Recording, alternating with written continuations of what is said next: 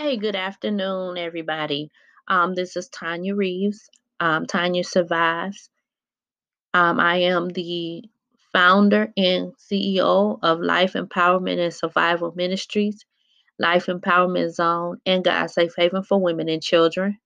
We are a nonprofit organization um, who is designed and set up to um, uh, support and provide um, services to domestic violence survivors. We are in the process of opening. Um, we have not um, gotten our 501c3 yet, but it is in process. Um, we are working on uh, our next event coming up on October the 25th um, at 110000 South Michigan Avenue in Chicago, Illinois, from 3 p.m. to 8 p.m. It is a small venue, so we do uh, um, need an RSVP. Um, you can email at us at life empowerment zone at gmail.com. That is life empowerment zone at gmail.com. That's L I F E M P O W E R M E N T Z O N E at gmail.com. Now, this is our first time ever recording, so please bear with me. I am new to this, um, but the purpose of me creating this podcast is to let everybody know that we are getting ready for business to open up officially to the public. Well, not public, it's a private organization, but we're opening up for business to start receiving um, victims. Um, we are brand new. Um, however, we've had um, this in the works for quite a few years. Um, just had a couple of um, obstacles going forward, but we are ready to go. Now, um, these podcasts will probably be going on um, every Tuesday morning or afternoon, depending on the time, between the hours of 11 and 1, 11 a.m. and 1 p.m. The podcast will probably last about 30 to 45 minutes.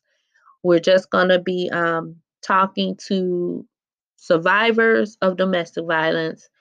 We're going to be interviewing them, giving them opportunities to give their testimony.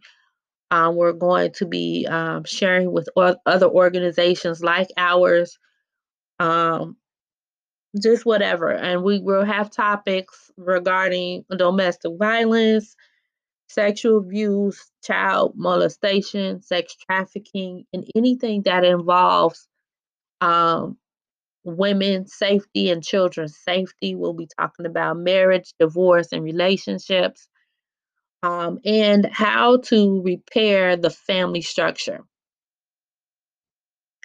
Um, if you have any um, things you would like to talk about, anything that you would like to um, hear about, any information you would like to share, if you have your own organization you would like to um, be interviewed, um, please feel free to email us. Um, today um, topic will be um, the beginning of Domestic Violence Awareness Month, which starts October the 1st.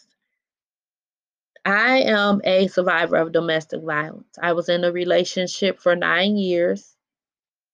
The marriage lasted 10 years due to court proceedings, but I actually physically left the home in 2004.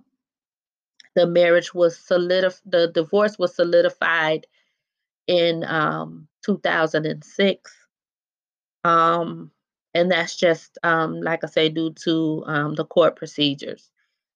Um, during during the course of my marriage, I was abused from, I would say, three to four months into the marriage. I got married July 29th. The abuse started in October. Um, as time went on, things got increasingly worse. Year nine, it was life or death. I just praise God and I thank God for allowing me and my children to make it out of that home safely without too many of an too much of an incident. I know that lately in the news we've been hearing about domestic violence, um, Facebook, YouTube videos about women who did not make it out. We also hear about those that did make it out. My job as the CEO of Life Empowerment and Survival Ministries is to help increase the numbers of survivors. Um, we want to decrease the numbers of victims and increase the numbers of survivors. And the only way we do that is if you know of someone who is going through a domestic violence situation, that you give them as much support as possible and share this information with them. There are various numbers that they can call. There is a domestic violence hotline. Um, I will share with you. This is an international number. It's 877 863 6338.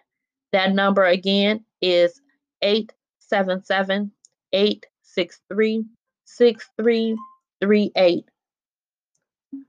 You can also reach my number directly this is my personal cell phone. And I know most people don't like giving out their personal number, but my concern is your safety. So if you need to call me so that I can get you some help, my phone number is 773 991 4295. That number again is 773 991 4295. My most important goal is to get you to safety or to get your loved ones to safety. We do provide emergency um, assistance, clothing, food, or a place a, a, a night in a hotel so that you you and your children are safe. There are requirements to receiving the assistance. You must be serious about being safe. You must be serious about getting out of that situation. You cannot come and then leave and then come and leave. I know that some people they may come they may call for help and then once the help arrives they go back into that house. When I left my abusive marriage in order to receive the help that I received I had to agree never to go back. If I went back they would arrest me and they would take my children away. And I believe that that is the main reason why I am still here today because I agreed to never to go back. I agreed never to call him again. I re- I agreed never to accept a phone call from him again. I was tired of being abused. I was tired of my children being abused and watching me be abused. You have to be sick and tired of being hurt. You have to be sick and tired of the abuse. You have to do everything possible to stay safe. You cannot accept phone calls. You cannot return phone calls. You cannot allow anyone to know where you are. If you communicate your lo- your location, you are putting yourself and your children in harm's way. A lot of people don't understand how when a woman when a woman leaves in a, a situation, a domestic violence situation, how she end up pat, uh, uh, murdered or killed by her abuser. And sometimes it's because they have to do um, visitation and things like that. Now, once and a visitation is ordered by the judge, there ought to be um, some procedures set up to keep that person safe when there has to be a drop off and pickup. And I don't think that it has been perfected yet. That's where I step in. I'm going to be working on trying to help the court system fix that loophole. We have to find a way to keep these women safe from harm's way. If there's a, a visitation order in place, Fortunately for me, my abuser lost his cool in court.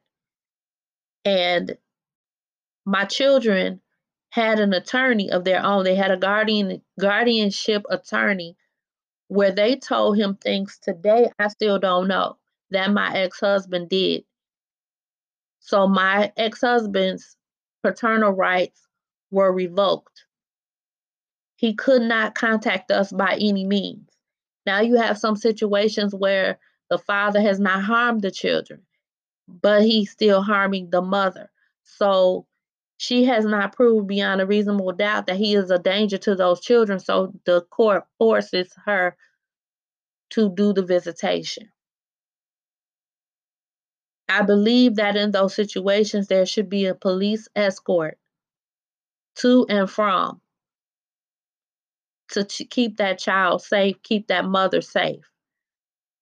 Um, I will be designing, I will be writing some proposals and going um, to the courts to find out what is it that we can do to get these things in place, these measures in place. In the meantime, keep your your location safe, keep your whereabouts safe, keep your phone calls and conversations to a minimum. You don't have to tell everybody where you are. Sometimes you have to cut off some friends. Sometimes you have to cut off some family members in order to save your life.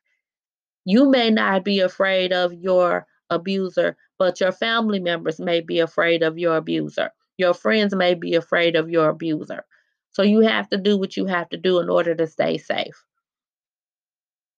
In the residence that I live in now, I live in a uh, an apartment building, and it is a HUD owned building, a HUD supported building.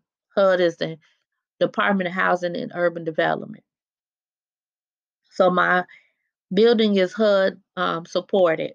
Therefore, there's a zero tolerance for domestic violence in our building. A couple of nights ago, there was a domestic violence incident in my building. And because I am a domestic violence advocate, support advocate for women, I call the police to help this young lady who was being abused outside my bedroom window. The police came and assisted her. She refused to file charges. She refused to press charges against her abuser. She refused to have him arrested. Immediately after, when everything had calmed down, he began threatening her and hollering and screaming and cursing, threatening to kill her and take her life. Now, the police didn't want to arrest him at that point because she refused to arrest him in the beginning. They basically told her that she should have did it when she had the chance. Now it's too late and threatened to arrest her if she didn't go inside the house. Now he can come back after the police leave to harm her or anybody else in the building. At that point, I didn't feel safe, and I still don't feel safe. I don't feel comfortable leaving outside of my apartment because I'm the one who called the police.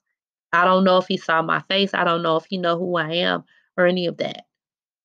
So at that point, I felt like the police had failed me and her family.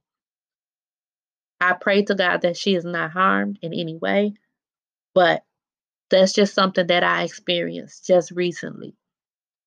That being said, when someone reaches out to help you, you have to accept the help. When somebody tries to assist you, you cannot go back on your word. If you need help, accept your help. If the police come to assist you, do not send them away. Allow the police to do their jobs. You have to be serious about your own safety. People will not take you seriously. It's like the boy who cried wolf. No one wants to to beat up on you or put you down or make you feel stupid or dumb or any of that. That is not something that is a good or healthy thing for anyone to do to you. And if they are doing that, you do not have to receive that into your system. But I am going to be firm about that. You have to receive the help. You have to accept the help if you continue to go back into that situation, you never know when it is your last breath. So please, if you want to be safe, if you want help, be serious about it. Do not allow this man or woman, whoever the abuser is, to coerce you to come back. Abuse never, ever, ever, ever gets better until you leave it. Abuse never stops until you walk away. I have been safe for the past 16 years. And I'm not going to lie, he still contacts, tries to contact me. He still is on my Facebook page and my Instagram page, lurking, trying to find out what information he can find. But it's just to harass me, just to make me feel uncomfortable and to make me feel unsafe. He cannot harm me. He will not harm me. He's more afraid of the police than he is of me. Right now, he's battling his own health issues, mentally and physically. But just to let you know, 16 years later, he's still trying. And if he had an opportunity to harm me, he probably would try it. So that just goes to show you that an abusive man or woman probably will never change. So you going back trying to maybe cook dinner for him, maybe be nicer to him, maybe give him what he asked for sexually or whatever the case may be. There's nothing you can do to make them stop. There's nothing you can do to make them change. It is in their system. They have to want to change. And don't you go back trying to see if he changed because it's not your job to make sure he changed. It's your job to keep yourself and your children safe. God did not put you in a situation for somebody to be beating you upside your head. Now, I don't know you, but I love you and I care for you, and I pray to God that you are safe and that God will help you get to freedom. God will help you get where you need to get, be where you need to be, both spiritually and physically. I pray that God will bless you financially. I pray that He will bless you with courage and strength to continue to fight to be safe. Understand, a lot of women think that as long as they fight back, that it's okay. It's not okay. I was in a relationship for nine years fighting back. I shouldn't have had to fight, fight any man physically, especially my husband. I shouldn't have had to get into a physical altercation with my husband at no time. There should never have been me fighting him for my safety or for my children's safety. He is supposed to be the provider and the protector. He failed us. Do not continue a relationship with a person who thinks it's okay to hit you. I will say a short prayer and then I will end this podcast. Father God, in the name of Jesus, I ask you, Lord God, that every woman, man, person listening to this vid- to this podcast, I pray that you will put your arms around them, that you will put your security around them, that you will cover them in your in the blood of Jesus. Father God, I ask you right now to keep your shield of protection around them at all times. Help them, Lord God, to make the right decisions, oh God. Help them to make the right steps, oh God. Ask you to direct their path to safety in Jesus' name. I ask you to bless them, oh God, with the finances that they need to stay in a better place, Lord God. I ask you to provide a safe home over their head. I ask you, Lord God, to give them the things they stand in need of transportation, jobs, whatever it is, education, whatever it is that they need to become self sufficient. I ask you to bless our organization, Life Empowerment and Survival Ministries and Life Empowerment Zone, to be able to provide and assist those who cannot help themselves. Father God, in the name of Jesus, I ask you this and many more blessings in the name of I am that I am God. Jesus and the most precious Holy Spirit. Your humble servant, praising your name. Amen. You guys be blessed, be well. And like I said, do not hesitate to reach out to us. Life Empowerment and Survival Ministries, Inc., Life Empowerment Zone at gmail.com. Tanya Survives at gmail.com. 773 991 4295 I hope I've given you all of the information needed. Be blessed.